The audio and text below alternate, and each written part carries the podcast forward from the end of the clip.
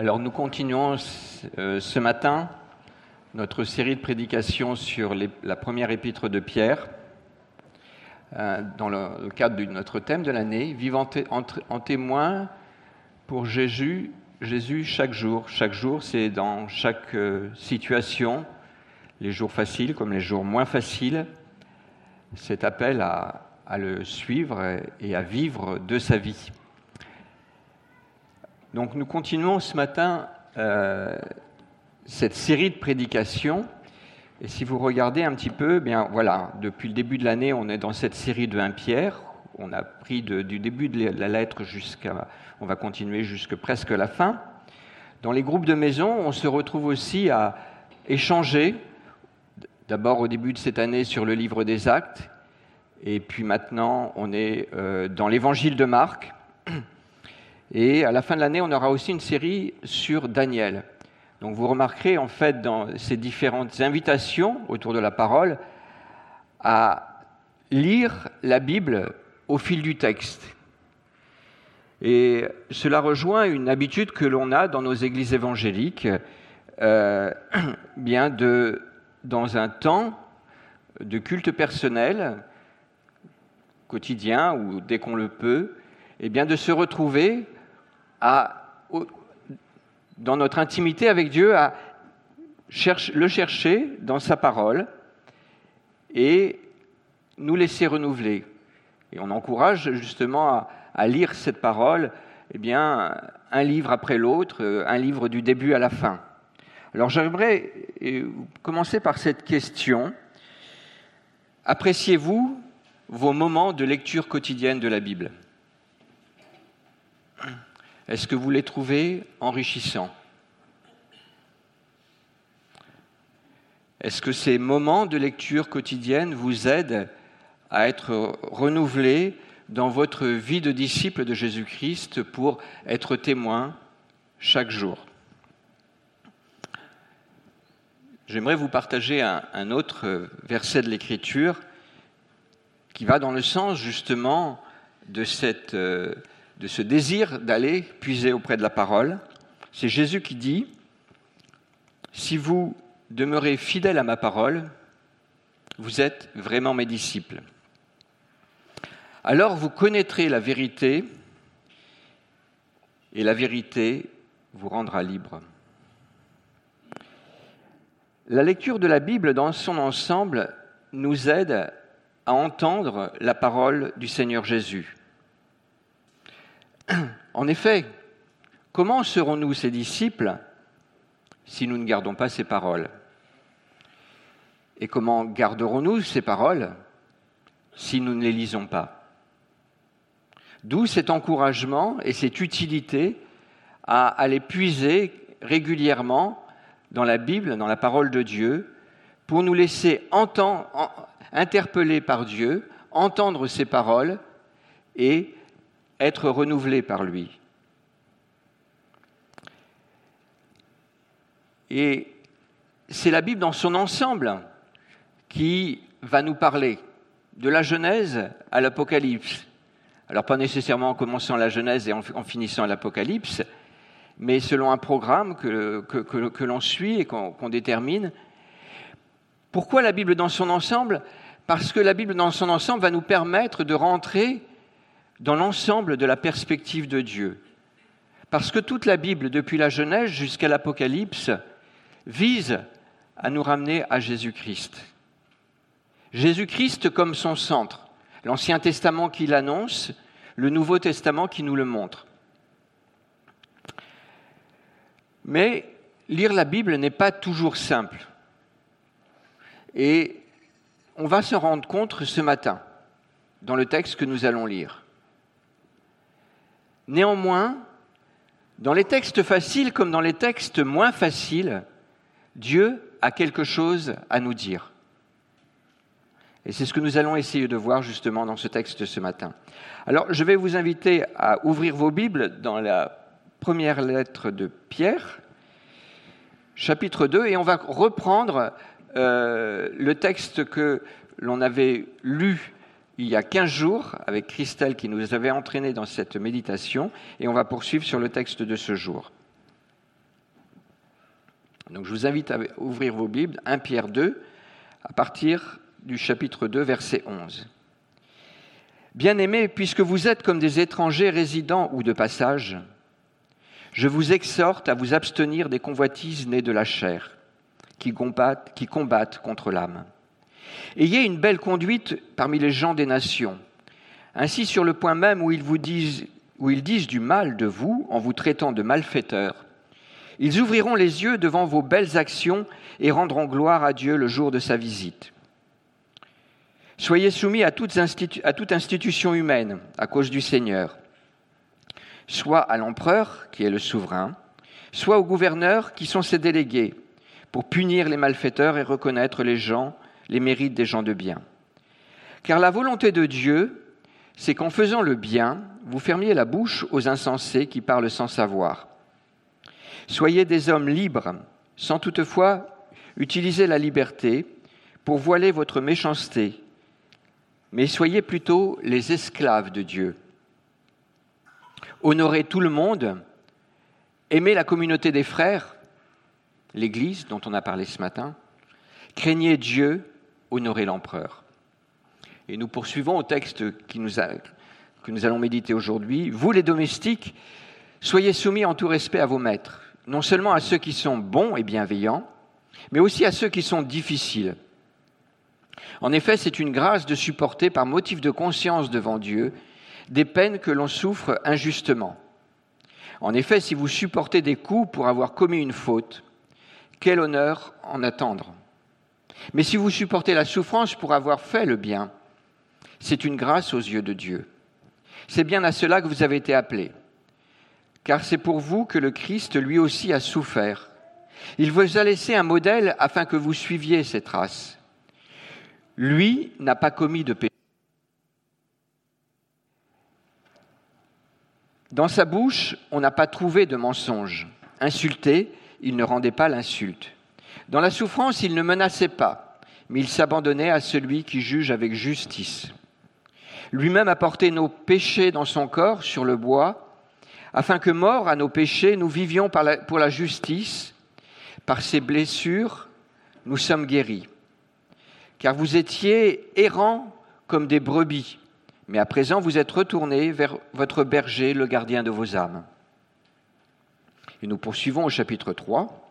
« Vous, les femmes, soyez soumises à votre mari, pour que, même si certains refusent d'obéir à la parole de Dieu, ils soient gagnés par la conduite de leurs femmes et non par des paroles, en ouvrant les yeux devant votre attitude pure et pleine de respect. Que votre parure ne soit pas extérieure, coiffure élaborée, bijoux d'or, vêtements recherchés, mais qu'elle soit une qualité d'humanité au plus intime de votre cœur. Parure impérissable d'un esprit doux et paisible, voilà qui a grande valeur devant Dieu. C'est cela qui faisait la parure des saintes femmes de jadis, elles qui espéraient en Dieu, soumises chacune à leur mari. Comme Sarah qui obéissait à Abraham en l'appelant Seigneur, vous êtes devenues les femmes de Sarah en faisant le bien, sans vous laisser troubler par aucune crainte.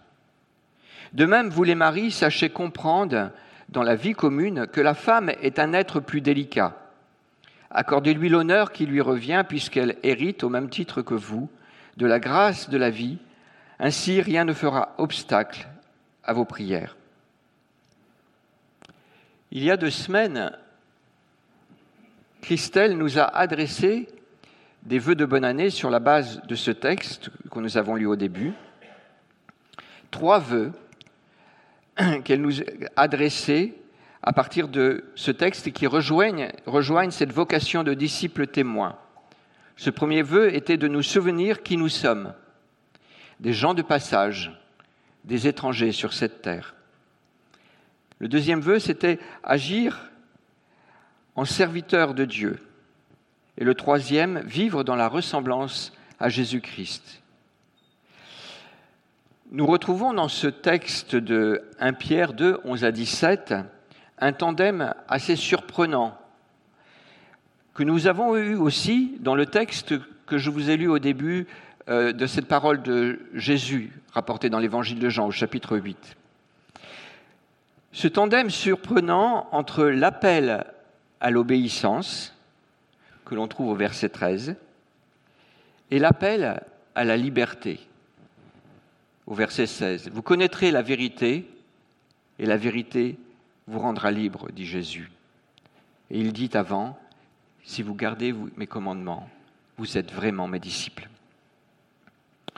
Et ce tandem, a priori surprenant, nous encourage justement dans notre lecture de la Bible, il nous encourage justement pour développer une obéissance adéquate, mais il nous encourage parce qu'il nous dit que c'est en vue d'une liberté profonde.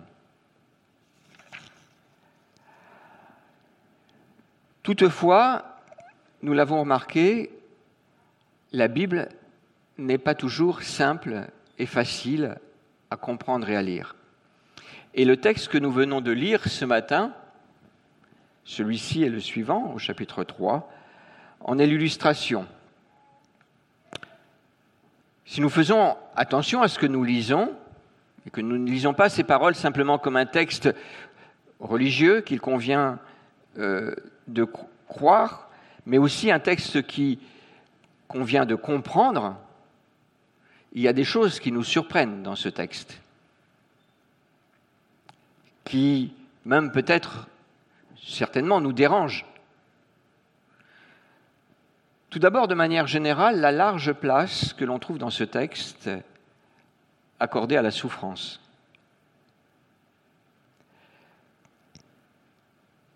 Je ne sais pas si vous aimez, quand vous lisez votre Bible, vous trouvez face à des textes qui vous ramènent à la souffrance. Et puis aussi, dans ces textes de ce matin, eh bien, des situations quelque peu anachroniques pour nous. Cette situation d'esclave qui n'a pas la possibilité de l'ouvrir devant son maître, et la proposition que lui fait Pierre, et puis aussi cette situation de femme euh, dans la situation qu'étaient sans doute beaucoup d'auditeurs euh, de l'époque de Pierre. Il y avait sans doute beaucoup de femmes qui fréquentaient ces assemblées du premier siècle et dont le mari n'était pas converti et qui se trouvaient euh, dans une situation où elles ne, elles ne pouvaient pas euh, avoir la parole. Comment est-ce que nous réagissons à ces textes ? Nous pouvons avoir l'habitude parfois de court-circuiter l'espace et le temps et de prendre les textes directement pour nous.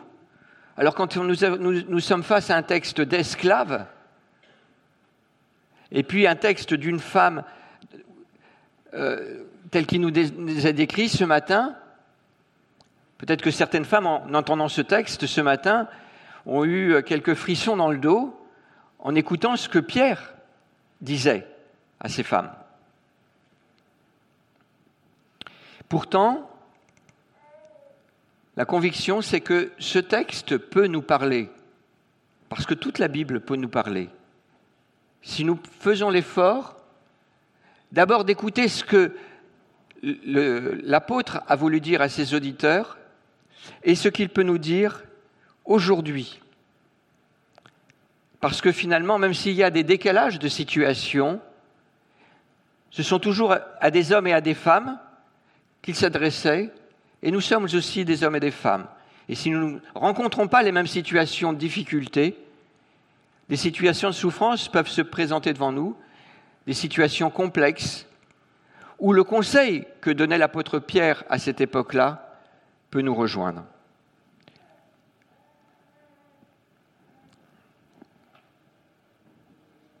Après cette longue introduction, je vous proposerai ce matin de considérer finalement au travers de ce texte l'invitation qui nous est faite de vivre, d'accepter de vivre dans un monde marqué par la souffrance. En second lieu, la victoire de la foi au milieu des souffrances qui est proposée à ces auditeurs de Pierre et qui nous est proposée à nous aussi. Et enfin, l'exemple de Jésus-Christ, et nous conclurons. Accepter de vivre dans un monde marqué par la souffrance. Qui, aujourd'hui, a envie de se trouver dans la situation de cet esclave ou de cette femme ? Et ce n'est pas notre cas aujourd'hui dans cette assemblée. Et du coup, nous pouvons nous dire, mais en quoi ce texte me rejoint ? Alors, disons-nous déjà que si ce texte nous paraît un peu décalé par rapport à notre vécu, il ne paraîtra pas décalé à tous les chrétiens qui vivent sur la surface de la terre. Être chrétien au vingt et unième siècle, c'est peut-être être chrétien en Afghanistan. Ou bien ça peut être chrétien, philippin, travailleur immigré, dans un pays du Golfe.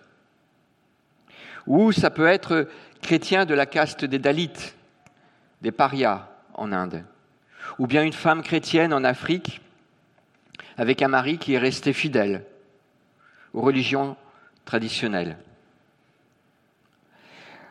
Dans toutes ces situations qui ne sont pas minoritaires aujourd'hui dans le peuple chrétien, les personnes s'identifieront beaucoup plus facilement que nous à la situation que Pierre décrit.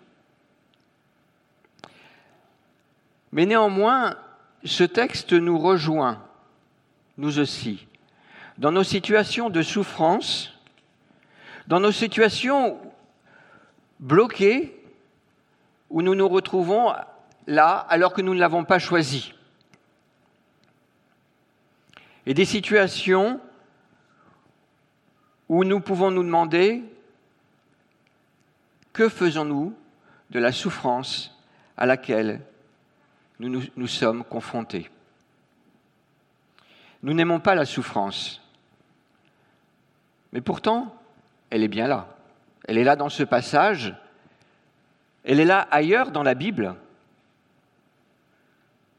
Si nous lisons le livre des psaumes, nous pouvons compter les psaumes de louange et les psaumes de plainte.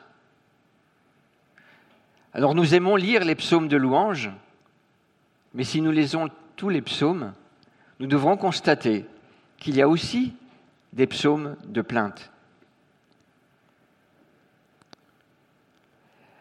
La Bible atteste bien de la difficulté, de la souffrance. Alors, que faisons-nous de la vie, dans, dans, que faisons-nous dans nos vies de la présence, de la difficulté et de la souffrance ? Comment la considérons-nous ?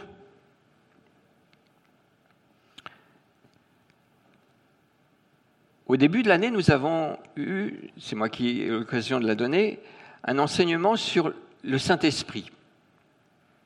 Et la présence, le ministère du Saint-Esprit, et entre autres, la réalité, dans le Nouveau Testament, de miracles et de signes que Jésus et les disciples opéraient. Et nous avons dit que ces miracles et ces signes n'ont pas cessé. Il n'y a pas de bonne raison pour dire qu'aujourd'hui, Jésus ne guérit pas, que Jésus n'opère pas des miracles. Mais la prise en compte de cette donnée doit être faite avec équilibre, et avec l'équilibre que nous trouvons aussi dans la parole de Dieu. L'apôtre Pierre, qui a vécu un tas de choses extraordinaires, qui a eu l'occasion, par la grâce et la puissance du Seigneur Jésus et du Saint-Esprit, de ressusciter des morts, de guérir des malades incurables. Regardez bien, dans cette lettre, et même dans l'autre, dans ces deux lettres, ce qu'il écrit aux chrétiens à qui il s'adresse.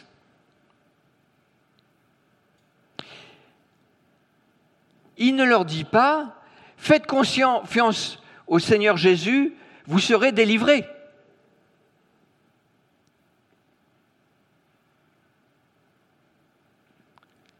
Vous allez être guéris, tous.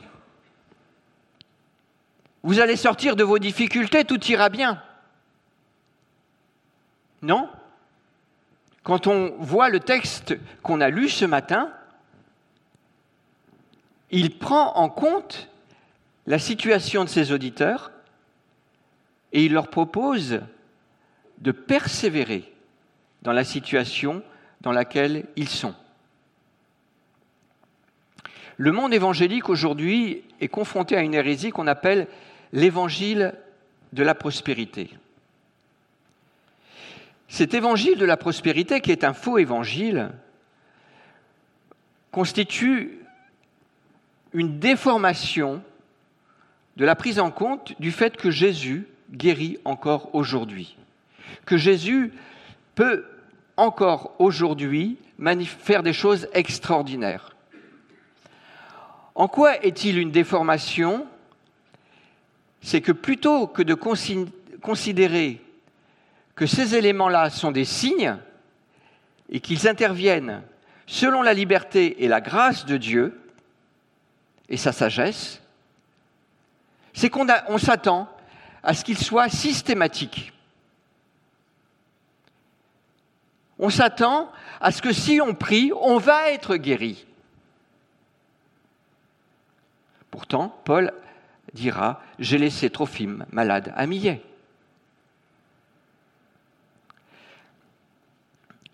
Notre monde moderne n'aime pas la souffrance.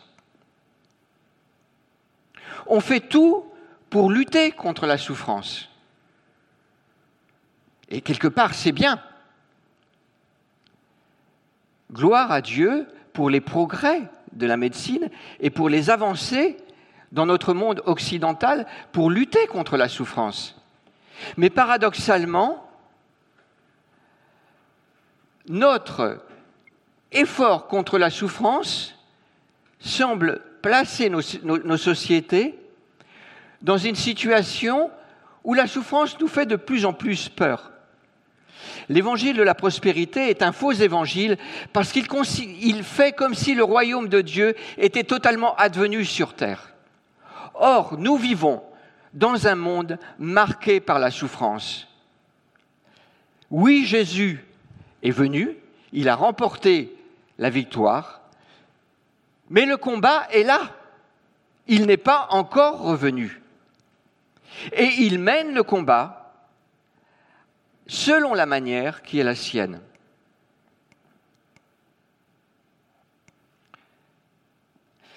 Un des signes où je vois que notre monde moderne, notre monde occidental, a un problème avec la souffrance, c'est l'engouement pour les religions orientales.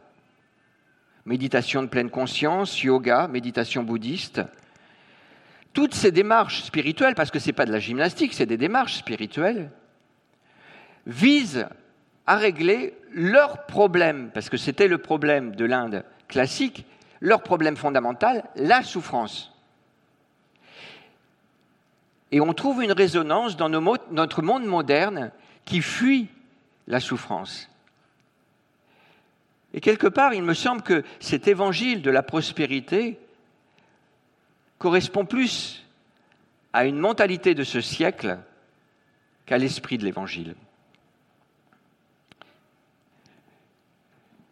La victoire de la foi au milieu des souffrances. La situation de l'esclave dépendant de son maître et celle de la femme sous tutelle de son mari répugnent à notre esprit occidental moderne. Et c'est bien qu'elles nous irritent, ces situations, car elles correspondent à des situations d'injustice devant Dieu. Il est légitime de nous révolter contre l'injustice. Toutefois, dans ce texte, nous ne voyons pas d'appel à une révolution sociale. Pourquoi ? On a reproché ce silence de l'Écriture, et c'est une question qui peut facilement venir à notre esprit quand nous lisons ce texte. Pourquoi ce texte tellement en décalage avec nos valeurs occidentales ? Pour une première réponse, je citerai un autre passage de l'Écriture par rapport aux révoltes sociales. La colère de l'homme n'accomplit pas la justice de Dieu. Un esprit moderne aurait vite fait de conseiller à l'apôtre Pierre de dénoncer, au nom de la justice de Dieu, et l'esclavage et l'oppression des femmes. Pourquoi est-ce que Pierre n'a pas écrit un traité contre l'esclavage et un argument pour valoriser l'égalité entre l'homme et la femme, le plaider et inviter à, à, à, à bouleverser les choses? Parce qu'à cette époque, cela n'aurait servi à rien du tout. Et cela aurait sans, même, même, sans doute conduit à la fin du christianisme. Et si on regarde bien, la révolte de l'esclave Spartacus, qui précède de peu l'ère chrétienne, ne mènera à rien du tout, si ce n'est à une effusion de sang. Ce que Pierre propose n'est pas une révolution humaine à l'injustice flagrante. Il propose une révolution bien plus profonde, prémisse d'une révolution bien plus durable. Et il n'est pas étonnant que les régimes tyranniques tremblent devant le christianisme. Il n'est pas étonnant que le christianisme soit persécuté. Parce qu'il y a dans l'Évangile les germes d'une révolution qui font trembler tous les totalitarismes. Et je vous renvoie euh, aux annonces qui ont été faites encore récemment par l'association Portes Ouvertes, c'était cette semaine. Vous pouvez les voir sur leur site, sur les nouveaux chiffres sur l'Église persécutée. Le christianisme est de plus en plus persécuté. D'après leurs chiffres, un chrétien, un chrétien sur sept dans le monde vit dans une situation de persécution. Si le christianisme est persécuté, c'est parce qu'il dérange. Et en fait, il dérange, paradoxalement, avec la manière dont il a de s'exprimer, avec ses méthodes, les totalitarismes. Que fait donc Pierre de révolutionnaire dans les deux textes que nous avons lus sur l'esclave et vis-à-vis de la femme ?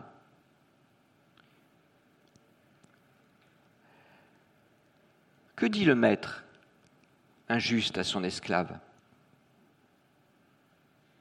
Tu ne vaux rien. Que dit ce mari dur de l'Antiquité à sa femme ? C'est moi le maître, c'est moi le chef. À ces deux types de personnes, des personnes au privé et qui seraient tentées de croire leurs oppresseurs, Pierre propose de reconnaître en Jésus-Christ leurs compagnons, leurs partenaires. Leur exemple est celui qui marche à côté d'eux. Il leur montre Jésus-Christ en exemple, supportant la souffrance pour en triompher. Dans leurs combats respectifs, celui de l'esclave, celui de la femme, ils sont invités à regarder à Jésus comme leur exemple et leur compagnon de combat. À l'esclave, il dit : si vous supportez la souffrance pour avoir fait le bien, c'est une grâce aux yeux de Dieu. C'est bien à cela que vous avez été appelés, car c'est pour vous que le Christ lui aussi a souffert. Il vous a laissé un modèle afin que vous suiviez ses traces. À la femme en situation d'infériorité, il dit : vous les femmes, soyez soumises à votre mari, pour que même si certains refusent d'obéir à la parole de Dieu, ils soient gagnés par la conduite de leurs femmes et non par des paroles. En ouvrant les yeux devant leur, devant votre attitude pure et pleine de respect. Remarquons bien que dans ces deux situations, Pierre ne propose pas de solution ou d'issue facile. Il ne dit pas « Jésus va débarquer et il va vous enlever toutes vos difficultés ». Mais il leur propose d'avancer dans la foi, en regardant au Seigneur Jésus, en regardant au chemin qu'il a emprunté. Ce n'est pas une invitation à la résignation, c'est un encouragement à relever intérieurement la tête. L'esclave est invité non pas à croire ce que le maître méchant lui dit, mais à s'identifier au Christ dont il sait qu'il est roi des rois et seigneur des seigneurs. Une invitation à marcher dans les pas du vainqueur. Demandez en début de prédication en quoi ces textes aussi surprenants peuvent nous rejoindre dans notre vie de disciples témoins chaque jour. Sauf exception, nous n'allons pas nous retrouver dans des situations aussi extrêmes que celles qui sont décrites dans ces textes. Mais dans nos situations de souffrance, dans nos situations de difficulté, dans nos situations bloquées, dans les voisinages, au travail, dans les couples, nous sommes invités à regarder au Seigneur Jésus-Christ, qui, en venant dans ce monde, n'a pas fui la souffrance, mais qui l'a affrontée, qui n'a pas vécu des délivrances faciles, mais qui a persévéré au milieu des difficultés. Quand il est né, on l'a mis dans une mangeoire, il a fui devant Hérode, ce tyran fou et pervers. Il a grandi humblement à Nazareth, passant la plupart de son temps comme charpentier. Puis il s'est engagé dans un ministère où il a rencontré beaucoup d'opposition.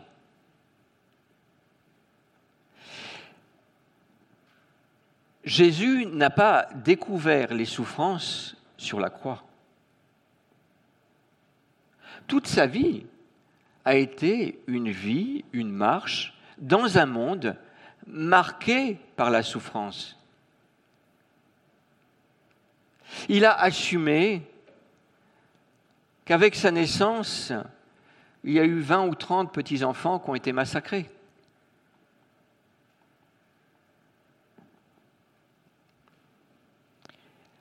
Mais il a fait confiance à Dieu, il a persévéré et il a reçu la victoire. Je vous invite à regarder à l'exemple de Jésus-Christ. Prenons le temps de nous arrêter sur ce thème de la souffrance du Christ. Thème troublant quand on pense aussi aux souffrances qui peuvent nous atteindre. On trouve dans ce texte cette parole étonnante, étrange pour nous.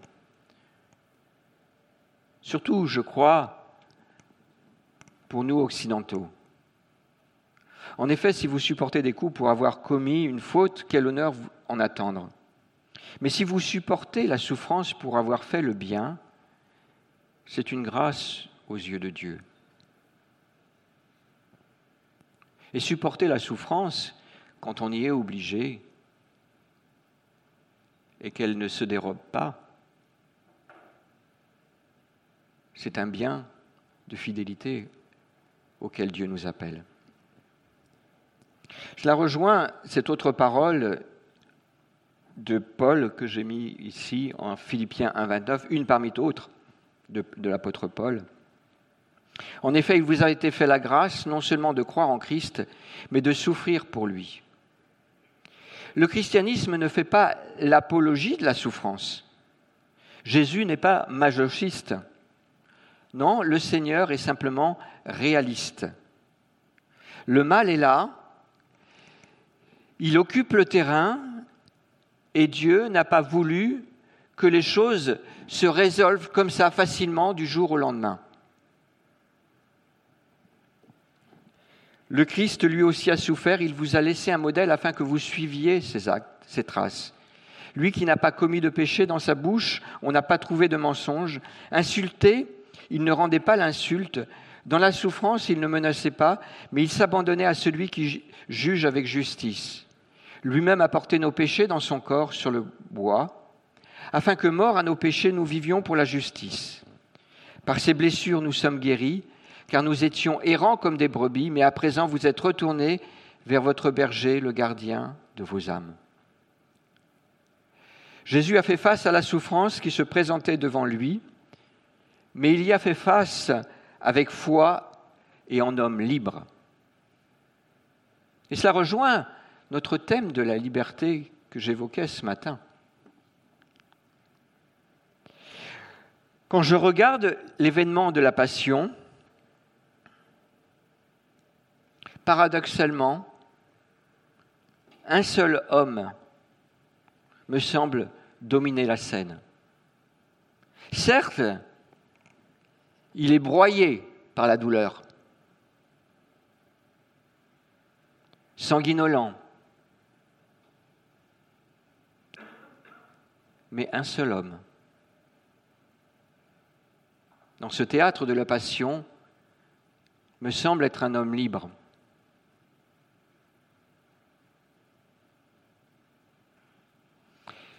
Il a dit « J'ai le pouvoir de donner ma vie, j'ai le pouvoir de la reprendre. Tel est le pouvoir que j'ai reçu de mon Père. »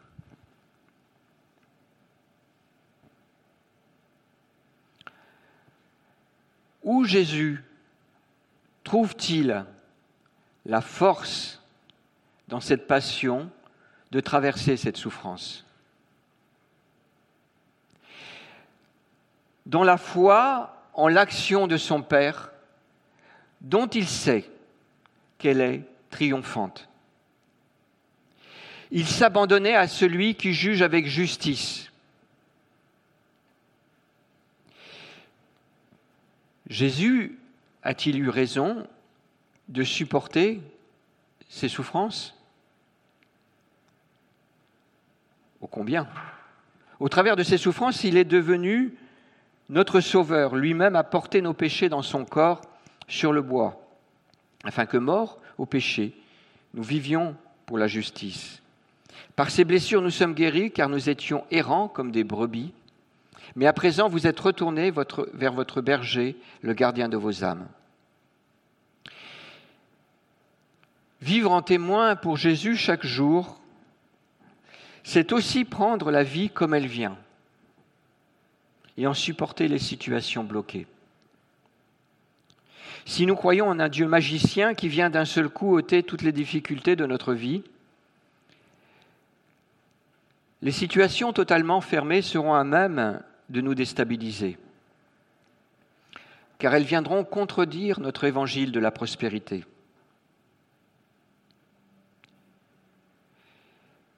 Évangile qui n'est pas très réaliste, parce que si vous regardez bien, la prospérité en notre monde, il me semble qu'elle est quand même plutôt proposée actuellement aux méchants.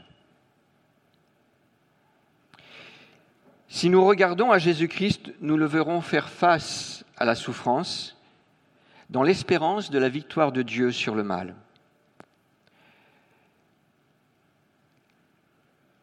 Pierre invitait l'esclave, et quelque part aussi implicitement cette femme à qui il s'adresse, à regarder à Jésus-Christ, à se souvenir qu'il était passé par les souffrances, mais implicitement, il les invitait à regarder à celui qui est assis à la droite de Dieu, à celui qui nous justifie et qui nous encourage dans le combat de la foi pour la venue du règne de Dieu. Je vous invite à prier.